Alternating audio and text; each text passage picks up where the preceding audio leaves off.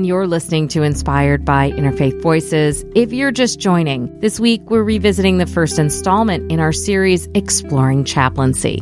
In this series, we follow seven chaplains in their daily rounds, from a trauma care center to a Buddhist retreat to a military base. In this hour, we explore the role of chaplains in a senior care facility. Before the break, we heard a chaplain who said, contrary to popular wisdom, we don't necessarily get more rigid or dogmatic as we age. Turns out, there's research to suggest the opposite is true. Ruth Martin takes it from here.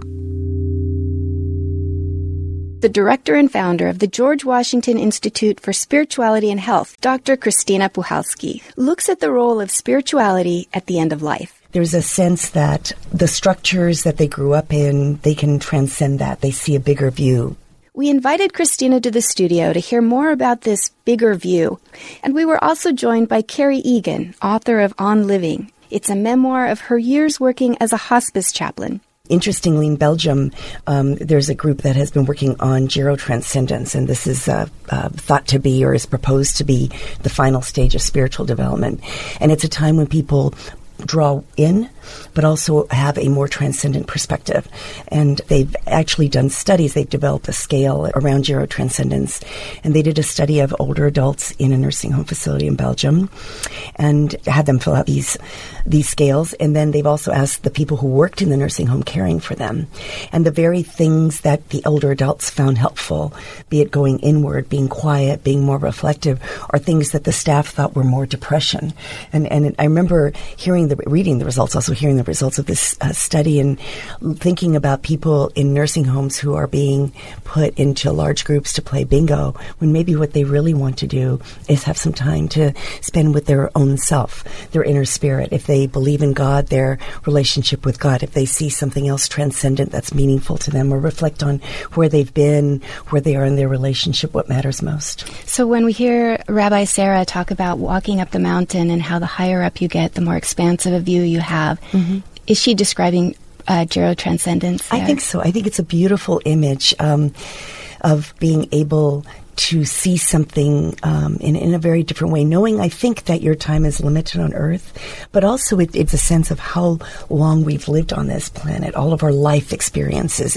I will need to say from a medical perspective that that is something that's so important about caring for people in the biopsychosocial spiritual model, the mind, body, spirit.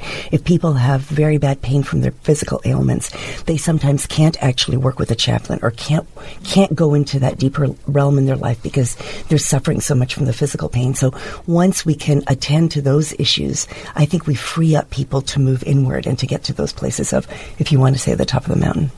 And Kerry, we use the metaphor there of religion as mm-hmm. a roadmap. Do you agree with that? I mean, is that a good metaphor? What metaphor would you use for religion at the end of life? I do like that metaphor. I the metaphor I use is um, a spiritual toolbox because I, I like that idea that we all have we all have a spiritual toolbox. Some people's have more tools than others, and that's just the truth. But we all have something. We all have something we can use when we're facing those big questions of meaning. What did all of this mean? That we can pull out and help us make sense of it. And religion is probably the biggest tool for most people in their toolbox. It's not the only one, but it's probably the biggest one. And um, what are some of the other tools besides religion? Uh, you know, one of the things that I have found people love more than anything else is music and poetry, the novels they've read. So art, really, even even for some people who are very visual, pictures they've seen. Um, art can be a huge, hugely important part of that spiritual toolbox. To read a beautiful poem and to think about what does that mean to me? What does that say about my life? Do I agree or do I disagree? Family and friends are really important for that. If someone doesn't sort of have those spiritual markers, hopefully, hopefully they have um, a familial and social network that they can turn to to think about these things to make sense to to think well this person went through that and here's how they made sense of it or here's how they coped with it there's a lot of things that can be part of that spiritual toolbox. And Christina, you wanted to add something. Yeah, I, I think if we look at spirituality broadly defined as meaning, purpose, and connectedness to the significant or sacred, however people understand it. You know, and I, I thought of a patient the other day where I asked a spiritual history, and he answered, well, you know, I'm not really religious, but um, he said, but spirituality, and he paused and he says, it's Bach, Beethoven, Mahler, Dvorak. Mm-hmm. And it was so beautiful in the sense of, of, you know, and I said, so tell me what that, tell me more about that. You know, and, and then he could talk about his connection, what happens when he listens to music, how he goes to another plane. Mm-hmm. So I, I think one of the things that struck me about this also was the key, the key for all of us, chaplains, but other people on the healthcare team too, is listening to the story. And what I love working with board certified chaplains with is that they are trained when they hear a story to ask questions that can help patients move, people move in a different direction, ways to help people reflect. And Kerry, for somebody who might not have come across a hospice chaplain, what does a hospice chaplain do? A chaplain is a member of the hospice team, and our job on that team is to help people with their spiritual lives. If there's any sort of big questions of, of why is this happening, or if you just want someone to sit with and to pray with, someone just to talk to, we're here to meet you um, for whatever you might need at any given time. All right. And Christina, I want to ask you a little bit about the medical side of things. Mm-hmm. I know from doing a little bit of research that there's a lot of discussion around how to present the role of chaplains in a way that's viable to people who make budgets, mm-hmm. especially mm-hmm. in the healthcare mm-hmm. sphere. So, what is some of the evidence based benefits of having chaplains around? Well, your question is very important because in trying to convince administrators that they should pay for chaplains or hire chaplains, and by the way, I think we are grossly understaffed in hospices, in hospitals, in outpatient clinics for sure, and we need far more uh, certified chaplains. I mean, there's no question about that. So what is it that administrators need to hear? For any of us, really. They need to know that there's a difference of some sort. So there are studies actually that there's cost savings from chaplain visits. There are studies certainly that the patient experience is improved if there's a chaplain on the team after a, a healthcare chaplain visit. And I think part of that is that people desperately feel um, they need to be listened to. One of my favorite quotes from Mother Teresa is how many, there's so many people that are poor throughout the world, but there are even more people who are suffering from loneliness. And that connection that all of us on the healthcare team should make is so key. And chaplains are really trained in that compassionate presence listening. But it's not just that. They have the training, the theological, the philosophical questions training to know what questions to ask to actually intervene. So currently there's a huge push in research to show what is the impact from a chaplain visit on patient healthcare outcomes, on cost. So, for example, having a chaplain on the team in the hospice is a good thing to do. It actually benefits not just the patient, but chaplains also provide support to the healthcare team, to the rest of us on the team. So, those are the kinds of markers that are being used by administrators, um, et cetera, to justify hiring chaplains. There's another bit, uh, uh another kind of way of looking at this, and that is a lot of work that I've done to integrate spirituality as an essential part of healthcare in general, but specifically palliative care and hospice. And that is to recognize that people are suffering deeply, that our obligation, the definition of palliative care is to attend to all, all types of pain and suffering the patient, physical as well as psychosocial and spiritual. So that means and I know this is a little controversial, but that means thinking about the diagnosis of spiritual distress and, and how do we code for that. Why and is that controversial?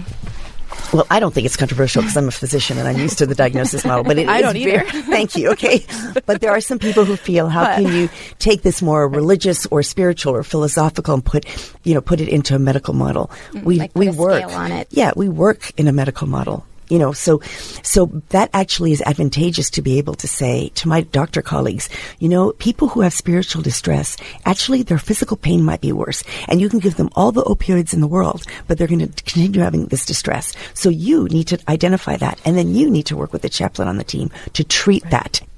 I think it's really important for people to understand that there are different sources of pain and that you have to treat the source of the pain or nothing is going to improve. So if, if you have a really sore foot um, and you ice your hand, it's probably not going to help your sore foot. and I, I feel very similar. If you if someone is in spiritual distress, if someone is in a spiritual crisis, giving them more pain medication is not going to touch that pain because it has a different source. And so we need to look at the whole person. And this is not just for the elderly, this is for people at any stage of their lives. You look at the whole person and you find what is the source of your pain? Um, is it physical pain that's causing spiritual distress? And that happens sometimes. Or is it spiritual pain that's causing a physical reaction? And that happens sometimes too. And if you don't, if you only treat pain with medicine, there's a lot of suffering and pain that's never going to be touched because the source wasn't physical. The source was emotional or spiritual to begin with. And I think that is, if there is anything I would want the healthcare profession to know when they're asking, why are chaplains important? It would be that, that if you are in the business of treating someone's pain, then you need to take spiritual pain really seriously because a spiritual crisis, when someone is truly in a spiritual crisis, when they cannot make sense of what is happening to them, when they are 22 years old and have just been given a terminal diagnosis, and literally their world has been ripped out from under them, and they are in a, an absolute sea of meaninglessness. There is nothing, there is nothing as painful as that. Hmm. Exactly, exactly. And I think this is where presence becomes such a, a key. You know, I teach my medical students this and that um, you know what what I feel what I do as a, a physician is um, is sacred. It's a sacred calling, and I think what happens between my patients and I in that room is very sacred. And it's in those moments of silence, it's in those moments of deep presence that I think some space opens up for that person to find. I, I can't I can't erase their suffering, but I can, through that presence, perhaps create a space where they can begin to start touching that, where they can begin to start their own healing process. And that is, I think, where um, the, the science of medicine meets the art of medicine. And Kerry, when I was at Hebrew Senior Life, one of the things that chaplains talked to me about while I was there was the need to sort of approach uh, the residents in a gentle way because many of them had come through very traumatic experiences much earlier in their lives. One woman, for example, had survived the blockade of Leningrad. Does that square with your own experiences as a hospice chaplain? I gave the example of, you know, a 22 year old who's just been given a, you know, a terminal diagnosis. And you can understand, and I think it's very obvious to people why that might cause a spiritual crisis.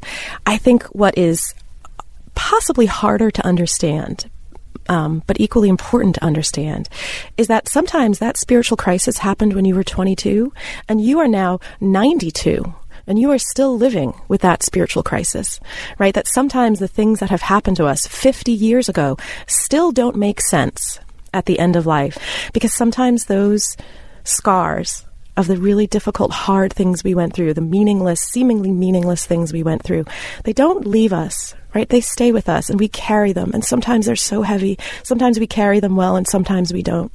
And at the end of life, you know, this gerotranscendence, I think you mentioned, I think what you start to see is that the work of life, the busyness of life maybe is done. And you now have the time to sit and reflect and to think and to think, my God, what did all of that mean? And that spiritual crisis can reemerge even at the end of life because it still doesn't make sense. And that is a place um, where the chaplain can come in and understand that the spiritual crisis isn't just at the moment, that sometimes, sometimes we carry them with us, and at the end of our lives, we want to finally make sense of them. And you know, it's, when Kerry, when you're talking, I just reflect on how much I've learned from my patients. And when I was a medical student, I, I went to a local hospice here at Washington Home, and um, I asked a spiritual history of this woman, and she said, "I don't know that I'm really spiritual." And I said, "What gives your life meaning?" And she goes, "I don't even know that either." And so for the next couple of days, we just talked, and then finally at the end, she says, "You know, I'm beginning to kind of come to some understanding." And then she says, and I'm saying this here because she asked me to say it anytime I teach medical students. She said, "I wish I had addressed that question when I was a lot younger, so I wasn't dealing with all of that. You know, I feel so privileged sometimes to hear stories like that because it brings me to the awareness that throughout all of our lives, to have those reflective moments, to have those times to touch on it, to have a little break from the busyness is so crucial. And yes, when we're right up against our end of life, I think all of a sudden we have no choice but to ask that. Right, right. And Christine, I want to ask you something that harkens back to that piece that we heard earlier. And it's about the story of the woman who had pretty serious dementia, who had been nonverbal for months, and then picked up on a Yiddish song. Can you talk a little bit about the role of religion, ritual, song with patients who have dementia? So I think um, with people who have dementia, there is this assumption that you know they can't think as clearly as we do, or they're forgetting things. And I think so. The first thing I would say before even answering that is to approach people with dementia as just people with you know, like anybody else. And how do we best communicate? And it requires for us, and I've learned this through my own parents actually, it requires for us to move away from this notion that one sentence will follow another and it'll all make sense. Um, and, and also, I have found from a lot of my patients with dementia that they have tremendous wisdom um, if you give them the opportunity to share that and feel safe in sharing that. So, um, but in terms of, you know, so how do we get there? One of my colleagues, Dr. Cohen, uh, did a lot work on creativity and aging. And in his work, he actually had family members working with people with dementia and helping them create their own story. You know, a, a coloring book, uh, actually a book of photos.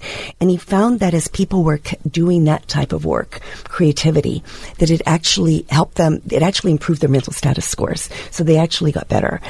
And I, so I do think that rituals, music, art, the creative arts, I think that moves, that moves away from a sort of intellectual functioning to more what I would call a soul functioning. And I think that that opens up people's ability to think more clearly. Um, certainly with my own dad, who now at 85 has some cognitive impairment, he, and he's an opera singer. So when he sings, you know, his, he, you know, like this morning I'm driving into work and he loves to sing You Are My Sunshine to me. So, you know, when he sings, he becomes clear. And, um, and I think it, it creates a lot of calm. Again, a story from a nursing home. There was a, a woman who had been actually was a pastor in the 50s, an African American woman who pastored her own church. But as she got, you know, older and demented, she would have these periods of agitation. And the staff really always wanted to medicate her. And I didn't think that was such a good idea. So I, one night they called me and I said, you know, I'm just going to come over and see what's going on. So I went over and I saw her and I called her Mother Jones. That's not, that's not really what I called her, but I'll make that up. Mother Jones, you know, what's going on with you right now? And she'd be yelling and screaming. And I said, I'd love to hear a prayer. And she would sing out a prayer and gone was the agitation. And in fact, she was very with like at, a trigger. that point, just like a trigger. And so I actually wrote in the notes when she's agitated, ask her to sing a prayer, and that worked. We never had to medicate her. That's tremendous. Yeah. Um, what about you, Kerry? Have you incorporated rituals into your work as a hospice chaplain? How have, how do you use ritual in your work?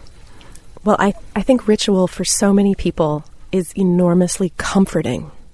Um, it's it's gives them the ability to stop and to recenter themselves really in a sort of an inward way. So, on the one hand, ritual is very outward facing. But what it does in that outward facing um, activity is it allows people to really become very internal and it tends to be enormously comforting for people. Um, so, as a chaplain, we we talk to clergy in the in the in the area all the time, whether it's a Catholic priest to come in for the sacrament of the sick, whether it's a rabbi to come in to do prayers. Um, that ritual is part of that spiritual toolbox. That ritual is enormously comforting. It's a way when you're feeling scattered, you know, that, that you're being pulled in a million directions. There's nothing quite like ritual to be able to pull yourself back together. So it's very powerful.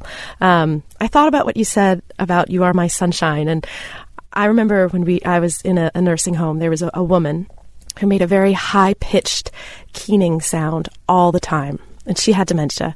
And nobody really knew what this high pitched keening sound was, but it was constant. And I went in one day and you try all sorts of different things to see if there's a reaction. And I started to sing You Are My Sunshine. And for the first time ever, she stopped the sound. And as soon as I stopped singing, she began this high pitched keening sound again. So then I tried another song, and immediately she stopped. Um, and I wrote all this in the notes, and I didn't think too much of it. The doctor read those notes, and she thought, huh, well, if she stops the keening sound when someone is singing, that means it's not an involuntary sort of reaction. It means it means something. And she thought, I wonder if she's in physical pain. And at the time, they only sort of had her on like a, you know, kind of a daily dose of Tylenol. And the doctor thought, well, maybe she's in physical pain and she needs more pain medication and she can't tell us. And so she upped her pain medication in some other way. And sure enough, not only did the woman stop keening, she was able to begin to communicate again.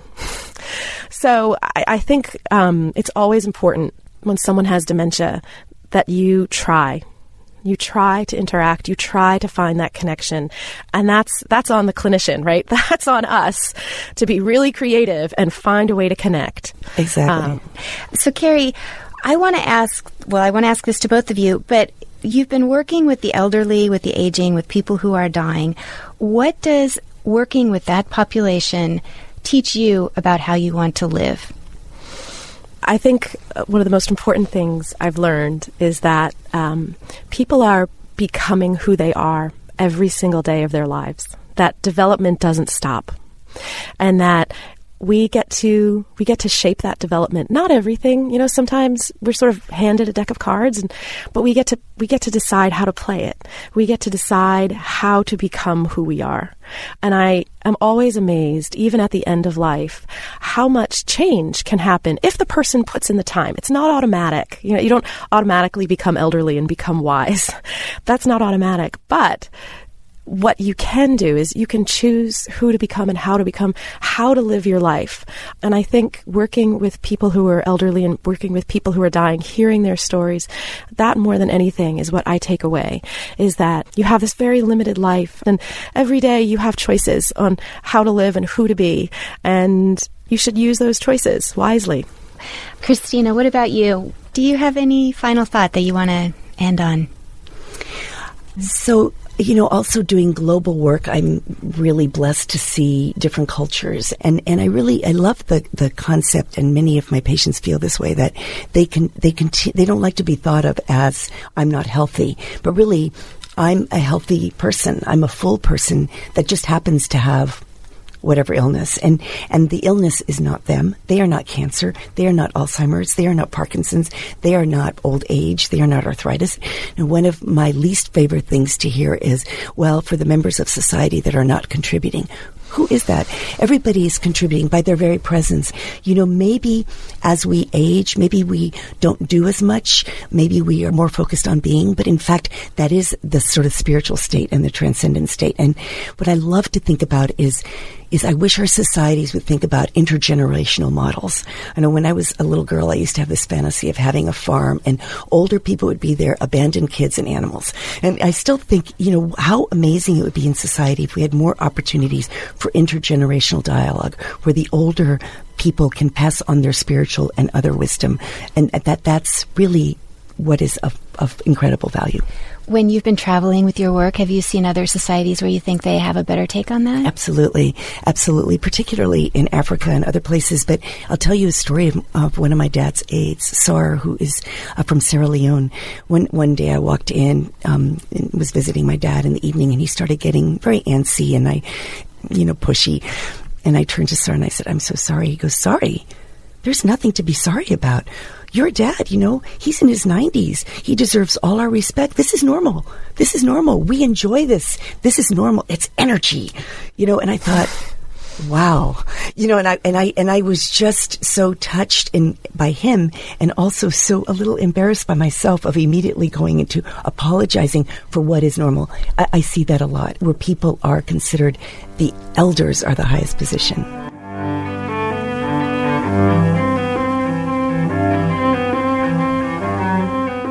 That was Dr. Christina Puchalski. She's the author of Time for Listening and Caring The Role of Spirituality at the End of Life, and Chaplain Kerry Egan, the author of On Living. When we come back, Ruth takes us to California to hear from the late Franciscan Christian Mondor, also known once as the Surfing Padre. That's coming up right after the break. Stay with us.